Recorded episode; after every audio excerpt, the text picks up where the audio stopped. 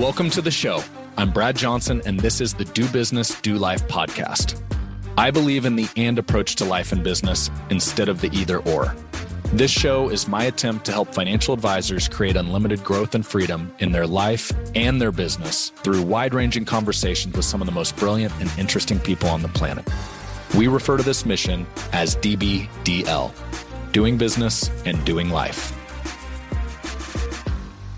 Welcome to the Do Business Do Life podcast. This is Kristen Shea, and today's episode is a masterclass on creating influence and building trust. Brad's going to be talking to Bob Burg. He's a global business thought leader, best-selling author of the book The Go Giver, which, you know, in addition to having a casual million copies sold worldwide, was ranked by Inc. magazine as one of the top 10 most motivational books ever written. And for the past 30 years, Bob has helped companies and their teams to more effectively communicate their value, sell at higher prices and with less friction, and grow their businesses. And in today's conversation between Brad and Bob, we're going to learn how you can communicate with your clients and prospects more effectively. Always good. Improve your ability to navigate difficult conversations, very important in our business and create an environment where your clients and prospects feel safe and comfortable to share the things that they typically wouldn't open up about because word on the street is talking about your money isn't always an easy thing to do. And the more openly people can talk to you about their money, the easier your job will be to create a profound impact. We're going to dig into his framework, the five secrets of genuine influence, which are going to include one, mastering your emotions, two, stepping into your client's shoes, three, setting the frame, Four, communicating with tact and empathy. Love that. And five, letting go of the need to be right. There's some really great gold nuggets about mastering your emotions, staying calm in high pressure situations, especially from an interpersonal point of view. Really enjoyed that.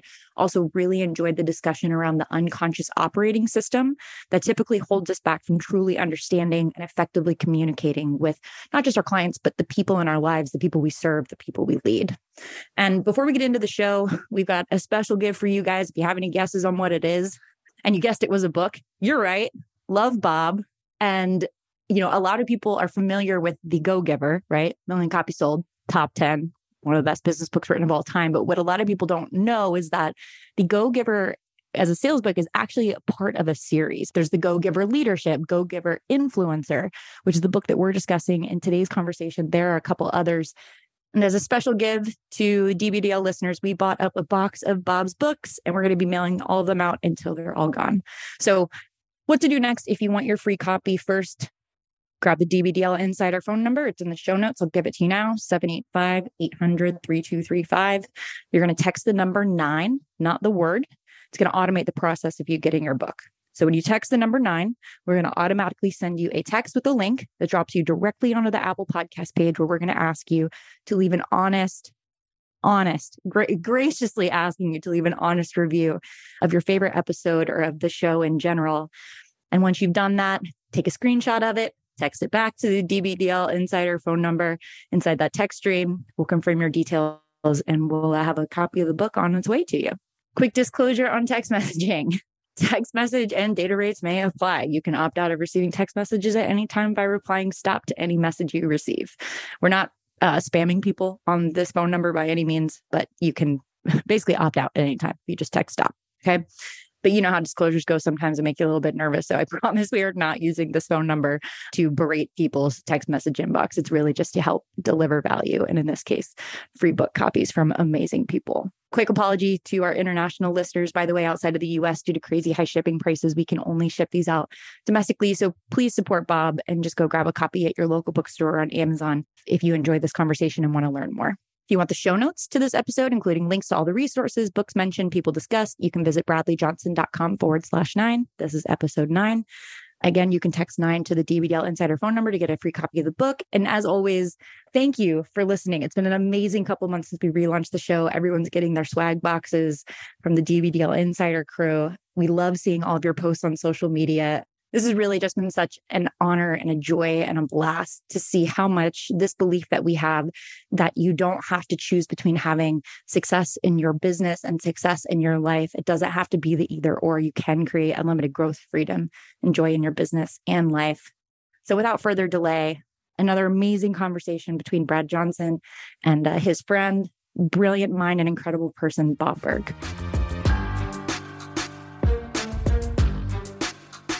Welcome to another episode of Financial Advisor Evolution. Excited to have Bob Burg here with us today. Welcome to the show, Bob. Thanks, Brad. Always great to be able to speak with you. It's been a couple of years now, so great to reconnect. Yeah, a couple of uh, crazy years in between yeah. our, our last interview and today. Mm-hmm. So we were just we were just talking before we went live here. So why don't we just start here? Obviously, in your profession, an author, public speaker, live events pre-COVID was a really big thing. And then nobody did any of those for a while. Everything went Zoom and virtual like we are here today. And now I feel like the world's getting back into meeting in person again. What learnings did you have that could impact financial advisors out there, business leaders out there from just like this whole business evolution we've gone through here recently? Well, you know, Brad, if anything, I think it's knowing that human nature is such that where people will at first kind of react with panic, which is what people did mm-hmm. at first, right? They'll then start to go into response mode and figure out what needs to be done. And we saw that with, as, as you mentioned, Zoom, right? Where mm-hmm. before it was, oh, no, no, you, you know, that was never going to, uh, you, you, could never really replace the, the, the person to person, uh, or the in-person meeting or the in-person communication with, with Zoom. And not that it mm-hmm. replaces it. I think it's an and, it's not an or, but you know, it's not an or, but, but we, we did because we had to, right? Yeah. And, and I think that's what we, that's what we saw. People, people began to adapt adapt and adjust, and they did what they needed to do in order to um, make things work. I mean, the bottom line that one of the things that I took from it too, Bob, along those same lines was humans need connection, whether that's basically they got it however they could at that point, which was mm-hmm. through, you know, video interface here. Mm-hmm. But I think the interesting thing that I saw with business is how business had to evolve, uh, especially in financial services. Um, mm-hmm. I know a lot of our offices now uh, virtual Zoom interviews was a thing they always thought maybe someday, and then it became a reality because mm-hmm. it had to be. And have you seen that across other business verticals as well, where I think at one point, if you were going to do a meeting, everybody had to fly halfway oh, across oh, yeah. the country for a three hour meeting. How have you seen that impact other verticals that you deal in? Oh, uh, I mean, I think you're right on the mark. It, it absolutely did. But, you know, you also make a great point, though, about that human to human connection, because I've known, and, and, you know, when we were talking with me, I, I don't love to travel. So to me, mm-hmm. I, I would love to do every keynote on uh, Zoom, right? But no, that hasn't happened. Now that now that we could get back to being in person, now, it's amazing how quickly people got over Zoom. Right? Yeah. And now the in-person events. However, I also think to a point, uh, you know, eh, that what the, what do they say? Once the mind is stretched, it never go reverts back to its original shape or or mm-hmm. what have you. I probably messed that up, but I think you know what I mean. So yeah. now there are a lot more though meetings where no, we don't have to meet in person. Now we can meet through Zoom. It's now appropriate. It's now acceptable to do that. So it it, it provides those options. Yeah. But yeah. The, the, but the, the in-person connection is definitely, it's human and it's desirable. Let's transition here to, I know one of the, our very first interview we ever did, we really dove into the go giver and kind of the five principles of what that means. And for those that aren't familiar with Bob, author, speaker, go giver is one of those business books, a parable really that has all kinds of business lessons woven in. And I know more recently, I mean, the book's been published all over the world. You, I don't know if you call this a re-release or, or what an author would call, but the Go Giver influencer is a new iteration on, on the take and some of those principles. So I would love for you to dive into those a bit and maybe apply that to maybe it's the connection side, maybe it's the leadership side. I know you speak on a lot of those topics. Yeah, it's a sequel. I mean, uh, there are there are four books actually in the Go Giver series. There's the mm-hmm. Go Giver, which is the one we discussed.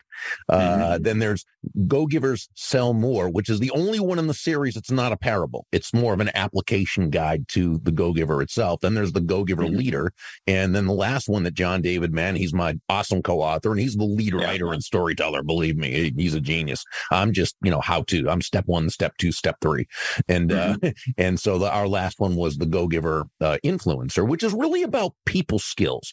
And, you know, Brad, I really believe that in any profession, and especially when it comes to, to financial services, when it comes to the financial advisors we know, people skills is really the difference maker between that successful advisor and that stratospherically mm-hmm. successful advisor.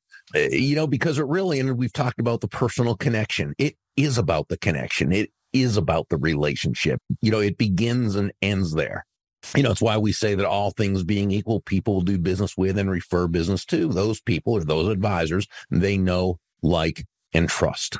And people skills is a big part of, of being able to do that. What we call genuine influence, it can really be defined as the ability to get the results you want when working with others in such a way that they feel genuinely good about themselves, about the situation, and about you this can be challenging sometimes, right? Because again, we're dealing with people and people are emotion driven, they're ego driven, they they have their own ways of of uh, of pursuing happiness and interacting with others that don't necessarily, you know, jive with ours.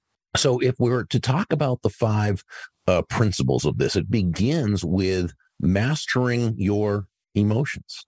Right? It's really where it all begins. You know, the sages said, they asked, uh, who is mighty? And they answered that person who can control their own emotions and make of an enemy a friend. Now, it might not be an enemy, but it might be being able to take someone who is disagreeing with us or taking an issue that is just very difficult and being able to bring everyone together as a like mind.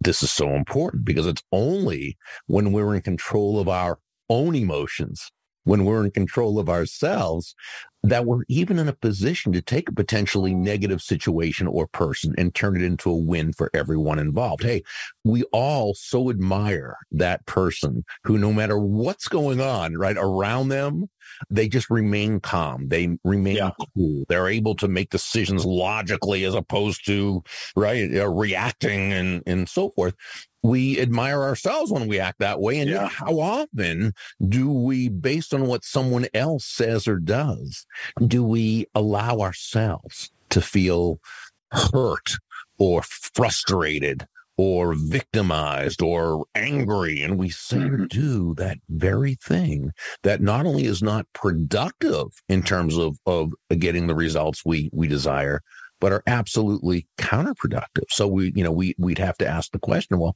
if we know better, why do we do that? And the reason is is because we're human beings. And as human beings, we are emotional creatures. Uh, it's simply how we're built. Now, we like to think we're logical, right? We all like to think we're logical. And to a certain extent, we are, but we're pretty emotion driven. We make mm-hmm. major major decisions based on emotion. And we back up those emotional decisions with logic. We rationalize, which if you break the word rationalize into, it simply means we tell ourselves rational lies. And we do that in order to justify that emotional decision we made or losing our head, losing our cool when we know it was not right, the right thing to do. So Brad, one thing I think is very important is to understand that we're certainly not saying you should deny your emotions or forego your emotions. Emotions are a very important part of life. They're a wonderful part of life. They bring us joy. They make life worthwhile. No, we're just saying make sure you are the master of your emotions as opposed to your emotions being the master of you. One of my great friends, leadership authority, Dondi Scumaci, I love how she says it. She says, by all means, take your emotions along for the ride, but make sure you are driving the car.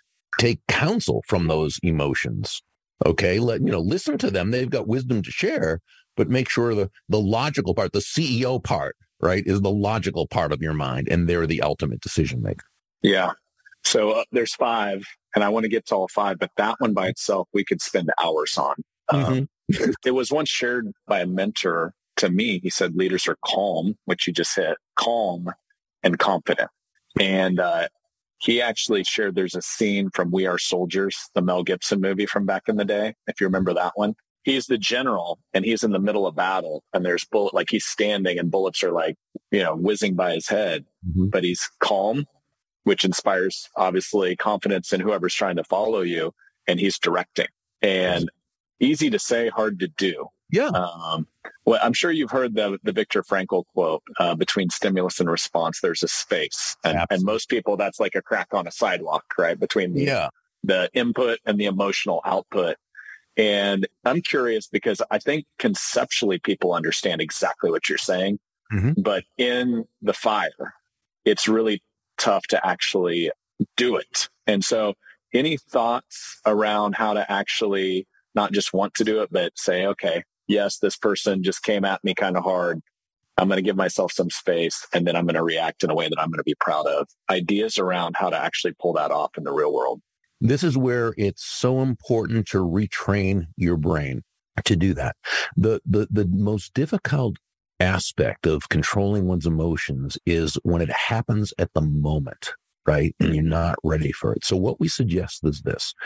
I ask people, I, you know, when I do this at, at conferences, I will ask the audience members to just picture in their mind a situation or a person who just or that just pushes your emotional buttons every time. Okay. This person who says what they say or they do what they do, whatever. And it's, and picture what usually happens. Okay. They say it or do this and you get angry and it's back and forth and it's a lousy situation, right? And every time you say, oh, I'm never going to get sucked into that again. I'm never going to do that again. And then it happens every time because you're not expecting it. So picture that happening and, and don't judge yourself. Just be with it for a second. Now I'm going to ask you to see the same thing happening, this scenario. And again, it could be a situation, but let's just say it's a person and this person says what they say or they do what they do. But now I want you to, rather than react, I want you to go into response mode. And I want you to imagine yourself being, as you said, very calm, very in control, letting them finish talking without interrupting them.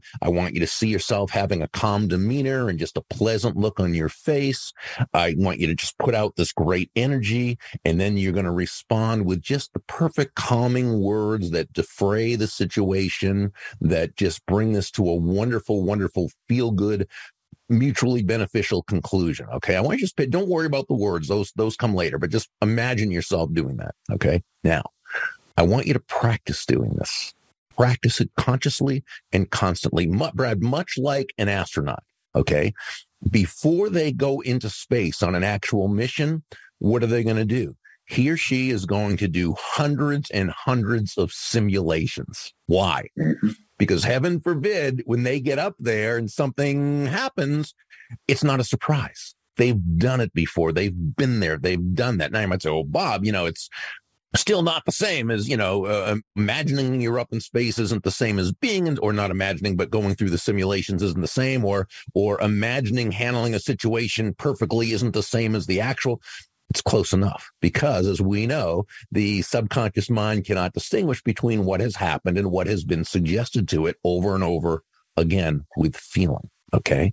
So you don't have to do this a hundred times, hundreds of times, but do it until you feel very confident that when this situation happens, you can handle it. Now, the next time it does, it's not going to be a surprise. And you're going to, and, and when this person says that thing or does that thing, you're actually going to have a little conversation in your head. It's going to be a nanosecond, though it's going to seem like a, a, long time. Oh, yeah, I remember Burg telling me this. That's right. He and Brad were talking and, and they were talking about this. And I've been practicing this. I know what to do. And you're going to do that very thing. You're going to respond beautifully and you're going to be calm and you're going to defray it. You're going to say the perfect things and it's going to be wonderful. And it's going to take this, this relationship to a new level or it's going to just, you know, simply not bother you and you're not going to. And then once you, when you do this, really take pleasure in the fact that you handle it so well that you're now equipped to do so. Now, here's the thing two things. One, the fact that you did it that one time perfectly means you can do it perfectly every single time. Now, the second point, you won't do it perfectly every time because you're human. We're all human. And every so often, we're still going to get caught in that, you know, kind of mind thing that happens. But I'll tell you, you start practicing some of these situations. It doesn't have to be the exact thing, but the principal base of the situation that usually happens. Start rehearsing this just like I talked about, like an astronaut going up into space you will be amazed within a few weeks you'll be a different person in terms of how you respond to situations instead of reacting. Not only are you going to feel better about yourself other people are going to see this in you and you will be that person who becomes known for the way they just so wonderfully handle these usually tough situations. You're really reminding me have you ever crossed paths with a guy named ian cron before? No, uh, no. talks a lot about the enneagram so he's a he's a therapist Mm-hmm. And um, he talked about meditation being a way to create more of this self awareness in space. But what came to mind when you were kind of going through that astronaut example and kind of rehearsing the situation before it happens is mm-hmm. I feel like you're almost sometimes if you can remove yourself and almost like view yourself and almost like you're the actor in the movie. Yeah. To you're observing, well, how would I want to respond? And it's that kind of self awareness. And that's, that's a really cool exercise. I've never heard it put that way, where you're kind of pre rehearsing as yeah. if it's already going to happen. And what are you going to mm-hmm. do the next time it happens? Yeah. So then uh, you can be that observer, right? You can, yeah. So yeah, you're so unattached to, yeah. you know, so it's, it's really a, a terrific thing. Cool. Well, we should probably get to number two. Huh? Step into the other person's shoes. Tell me about that. Yeah, also known as understand the clash of belief systems, right? Because say, well, step into their shoes sounds pretty easy until you think about it and you realize maybe it's not so easy because most of us have different size feet. So literally, we can't step into the other person's shoes. Figuratively, we can't step into their minds. Why not? Because we're not them. And we all come from a a different set of beliefs. A, what is a belief? Well, a belief is a subjective truth. It's the truth as we understand the truth to be, uh, which means it might be the truth or it might not be the truth. It might just be a belief. Well, you know that belief system that we we operate for or what i call an unconscious operating system is developed early on and and uh, well it's it's really it's a combination. Our belief system is a combination of upbringing environment schooling news media television shows movies popular culture right? But by the time we're a little more than toddlers our our basic set of beliefs is pretty much etched in stone and everything after that kind of just gets added on. But and, and, that's why I say we, you know, we're we're all subject to this unconscious operating system, thinking that we are operating out of conscious choice, when really we're operating out of a you know, if you remember the original movie, The Matrix, right, where people mm-hmm. didn't even realize that they were simply, you know, part of someone else's program, right? But here's the thing. Not only do we operate in this mainly unconscious way, but so does the other person. Now, to yeah. make it even more difficult, right? More convoluted, we tend to believe that other people see the world, have the same basic set of beliefs that we do, right? And yet it's not true. Now, this is why you hear people say things, oh, nobody would like that, right? Well, it's not true. It's not that nobody would. You wouldn't. Doesn't mean other people wouldn't. Or I would never treat someone that way. No, you wouldn't because that's not congruent with your beliefs, right? So, in other words, we all come from these different beliefs.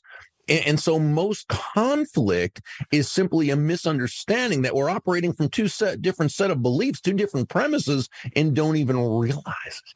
Right. So in order to step into another person's shoes, we need to kind of really get where they're coming from. And there's only one way to do that.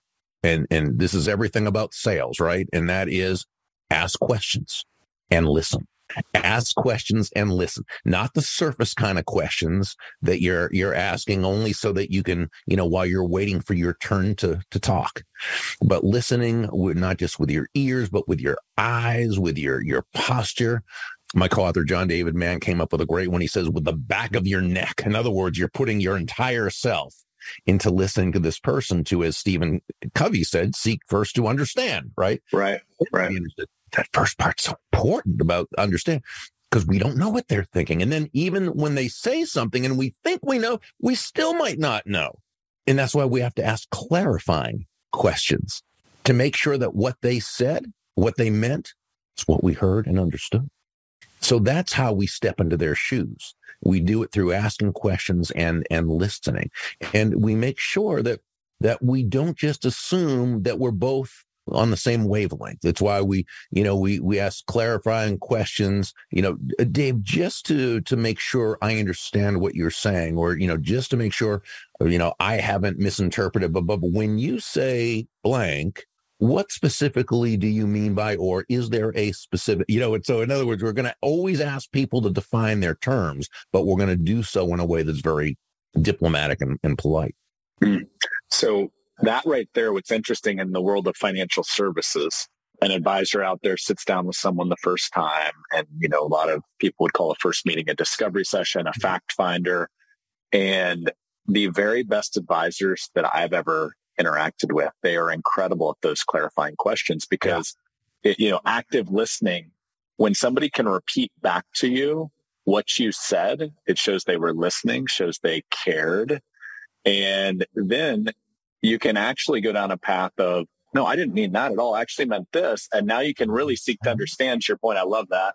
Uh, to where you can actually help and serve uh, because you get to the root of what they're actually trying to accomplish. So I think just that right there, number two, step into the other person's shoes. If you're an advisor out there and you are not diving, we call it peeling back the onion, you know, mm-hmm. multiple layers in that first interview with a prospective client, you're missing a massive opportunity. So I love that example there, Bob. Have you I know you've worked with a lot of advisors and, and people in the finance space over the years. Any thoughts around that specific to finance, just on that second step there?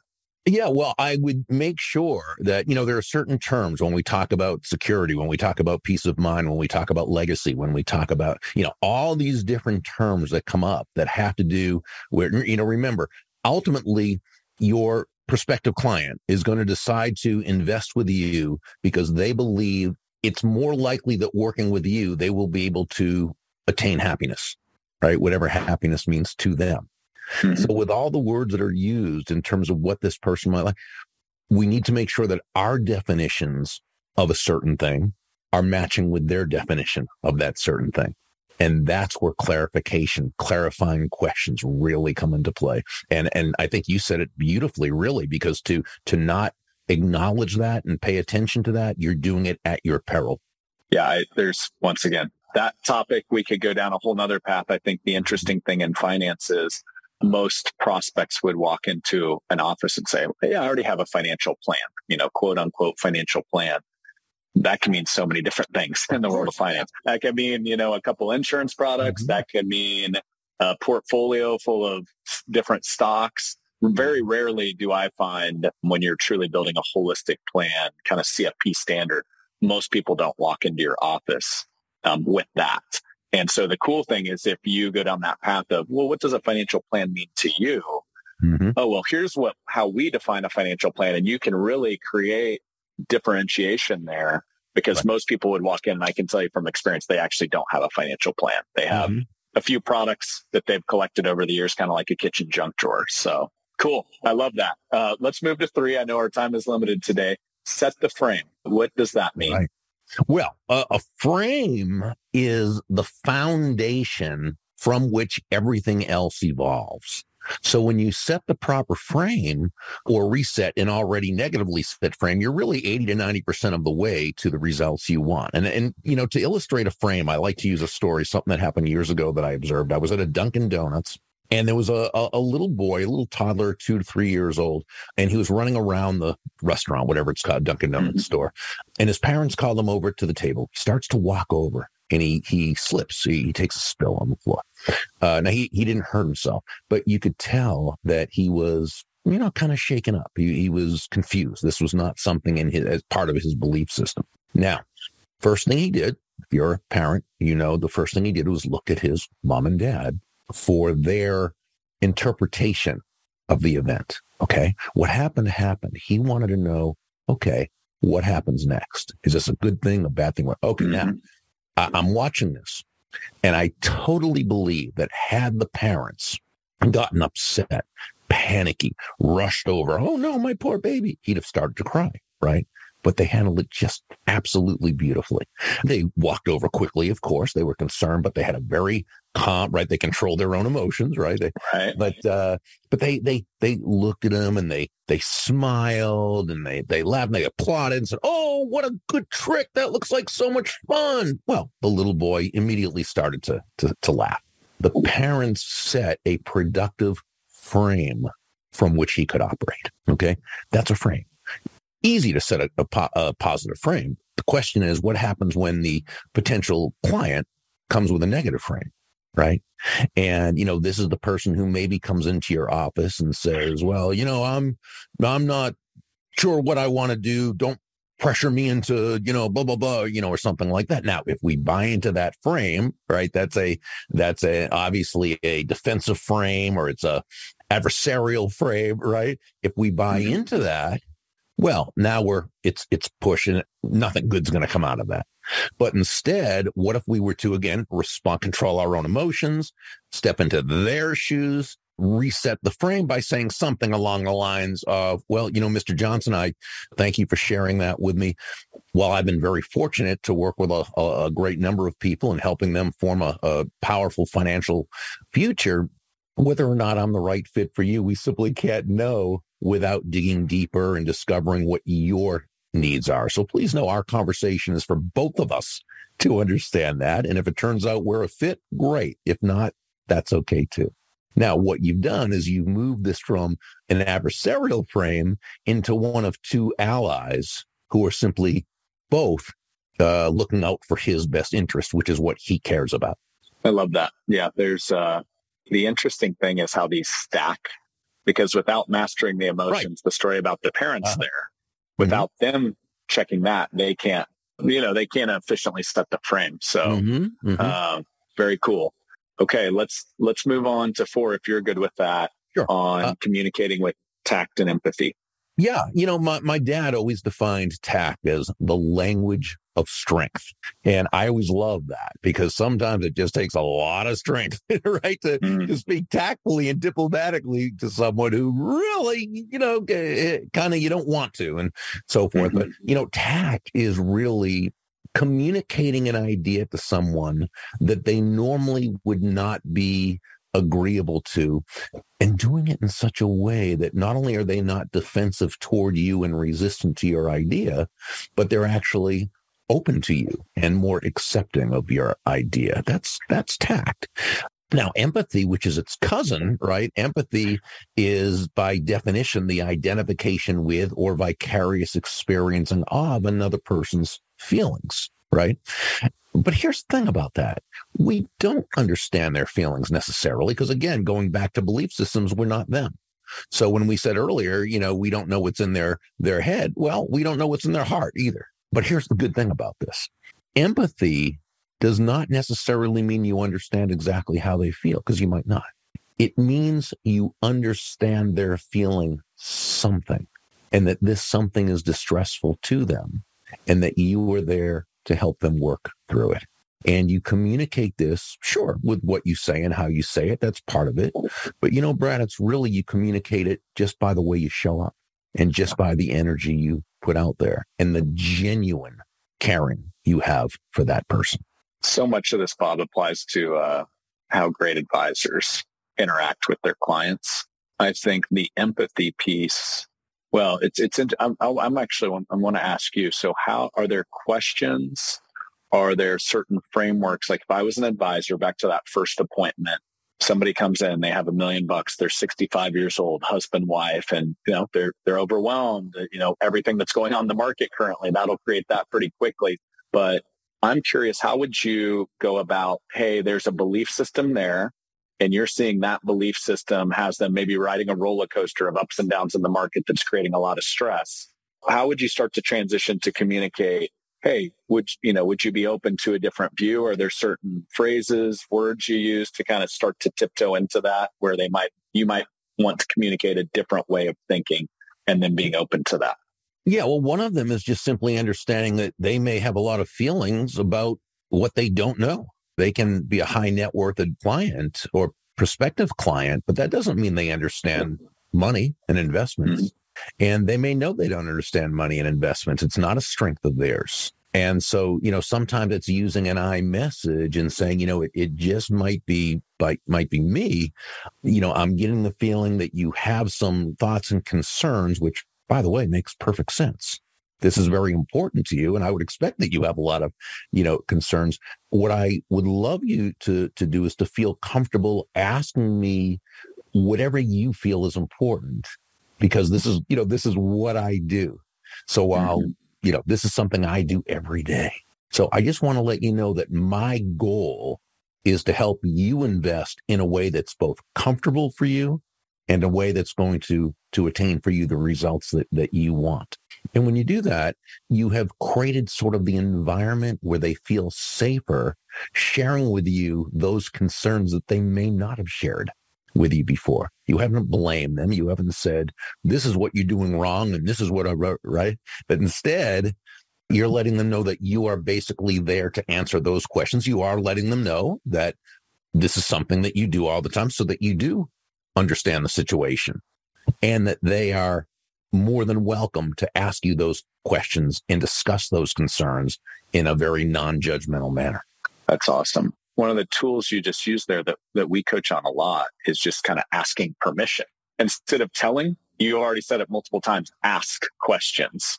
And there, you know, nobody wants to be told you're doing this a different way than you should. But right. I, I'm curious. So if you open with that comment that you just did, could you extend on to that? Hey, if at any time during this conversation, I see that there might be an opportunity or maybe a different strategy you haven't been aware of or, or utilized in the past, would you be open to me sharing that with you? Is, is that fair? You know, kind of tipping in, tiptoeing into here's, there might be a different way, or do I have permission to share that with you along the way? Have you yeah. utilized different tools like that? You know, Brad, I think, I think that's just such an important part of, of any type of counseling. You know, when you think about it, what is, you know, sales is a matter of giving another person a, a number of things. You're giving them time, attention, counsel, education, empathy, and mm-hmm. immense value. Now, the counsel that you're giving them does need to be with their buy-in. And that's why, as you mentioned, asking for permission to share an idea. And sometimes I even use because I, am a big believer in giving the out or back door so people feel autonomous. They have a choice. And that is sharing an idea you may or may not be mm-hmm. interested in pursuing. And when you do that, it's, oh yeah, well, you know, it's my choice, right? And and this advisor respects that. Yeah, you're relieving pressure out of the conversation. There, there is no wrong way to go. One of one of my friends. Chris Smith, he says, "Act as if you've got nowhere to get," and you're acting as if you've got nowhere to get. It's like we could use it, or maybe not. But great idea by we'll Chris. Put it out there and talk through that. So, mm-hmm. okay, uh, are we good for step number five? Sure. So as a reminder, five secrets of genuine influence. That's what we're covering here. If you're tuning in late, let go of having to be right. Mm-hmm. And this one's an interesting one because it kind of, how can you be influential if you're, you know, not always going to be right? Well, that's what helps you become influential. Because when you can let go of having to be right, that doesn't mean you're, you're not wanting to be right, that you're not desiring to be right, that you're not going to prepare to be right. And of course you are. You're going to do your very best to be right. What it means is this. You're going to lose your emotional attachment to having to be right. When you do this, a couple of beautiful things happen. Okay. First, you put yourself in the position to be a learner. to, mm. you actually put yourself in the position to learn more because you're not stuck on you know having to be right. You're you're allowing for the for the possibility that you may not be 100% right or you may not be you know right about now. This as opposed to the person whose life philosophy seems to be my mind's already made up. Don't confuse me with the facts right? That person can never know more than what they know right now. And typically the, the more someone is stuck on having to be right, Brad, the less they usually are right. Mm-hmm.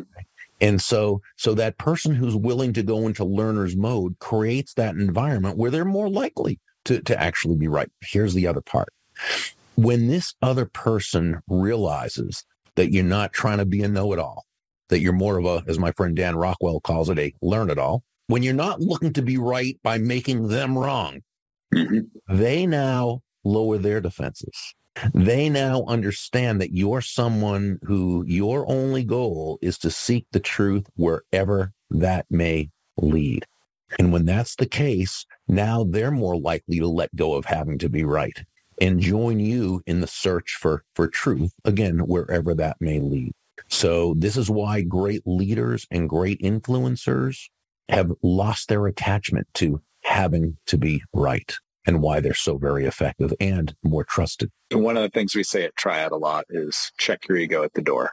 Oh. And it's uh, it's so spot on with that last principle. It's you know, coaching. I, I've been very fortunate. I've been able to coach some of the top independent financial advisors the last decade and a half that I've been in this industry. And a common theme, Bob, that you just hit on the very best, regardless of how successful they are, are continue to be growth minded. They don't know it all. They haven't figured it all out. And that's why they continue to grow and excel and exceed, you know, something that they very few would think was possible just a few years later.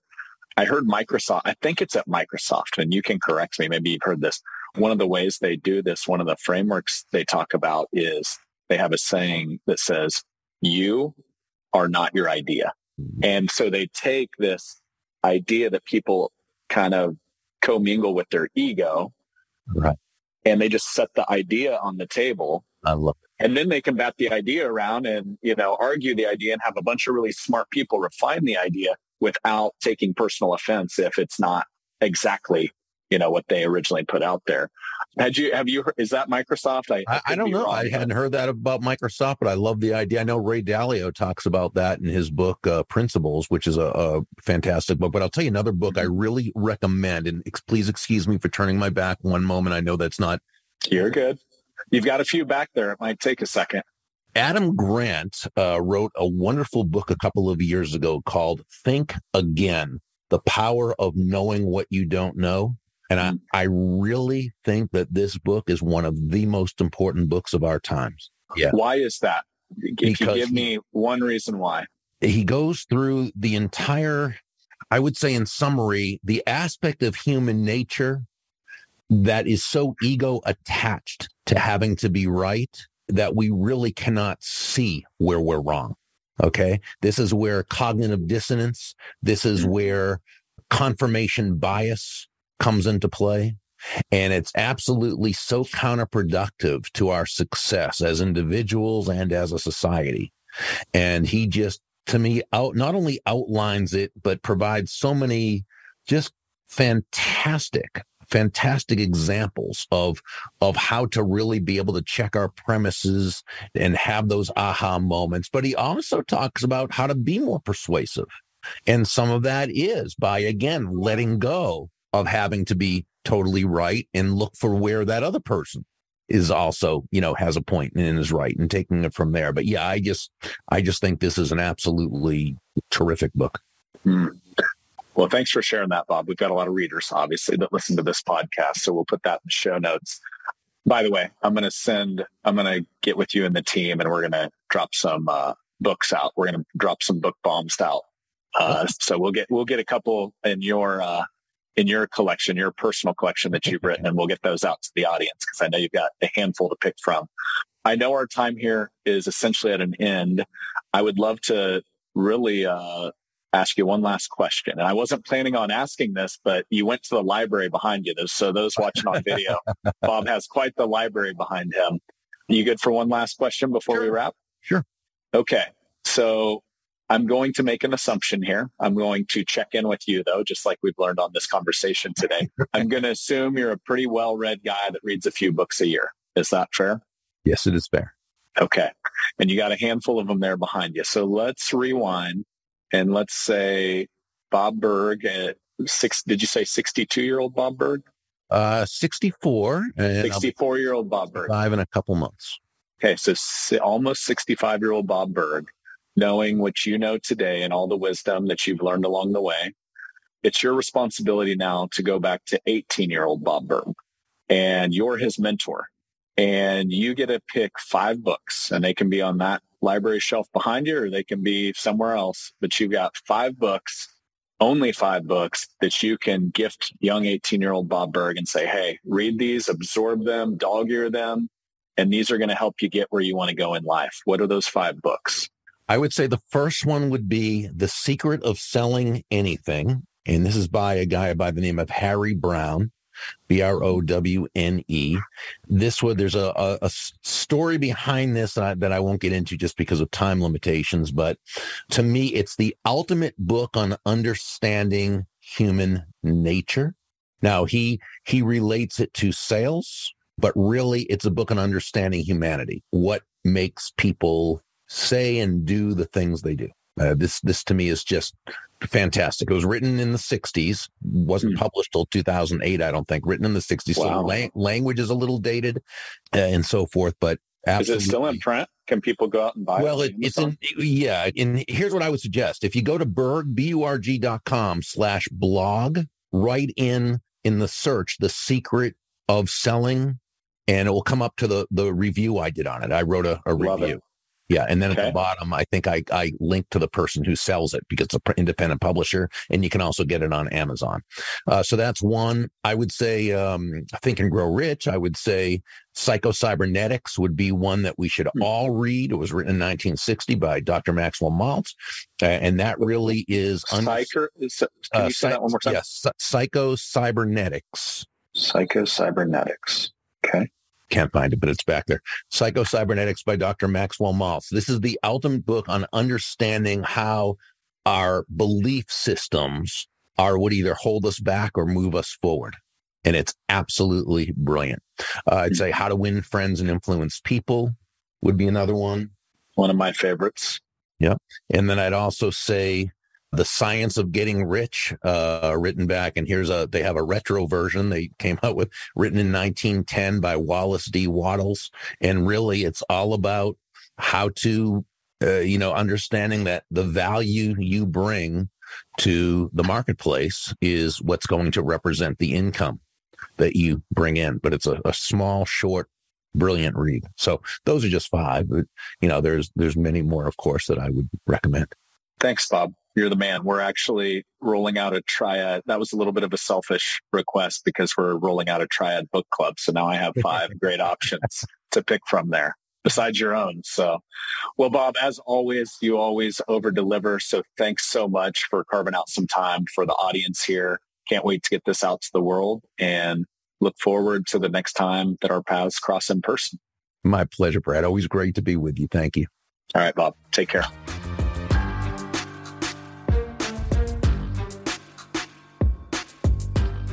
Okay, on to this week's featured review. This one comes to us from Russ, R U S S, five stars. I'm a young advisor turning 31 here soon with six years into the business and building my own. And I am very excited for the new podcast.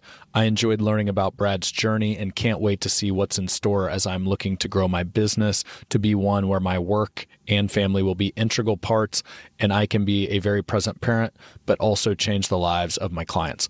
I come from a collegiate football background and love to learn from others who are successful as I believe that iron sharpens iron.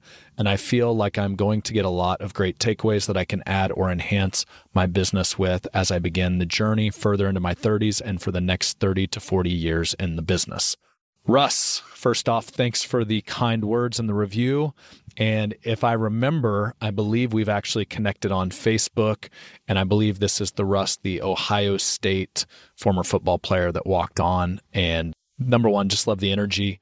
Man, I wish at the age of 31, you know, I, I look back, that was what, man, for me, 31. So that would have been 2011. So I guess podcast existed, but I just feel like the the uh, YouTube and podcast environment to just learn and grow in this business was almost at a infancy stage as compared to where it is today. I feel like there's absolutely no excuse this day and age if you want to grow and evolve as an advisor, as a human. There's plenty of resources out there, and I just don't take that for granted. I know everybody's limited on time and just means a lot that this podcast, the Do Business, Do Life podcast, would be one of the places you would turn to grow your business and grow your life, your freedom, everything that you talked about, just kind of integrating the two. So thanks for the kind words, Russ. Love the former collegiate football connection, although you were at uh, the Ohio State. I was not quite at that level, but anyway, keep that same work ethic. I've found that many of the principles takes to be a great teammate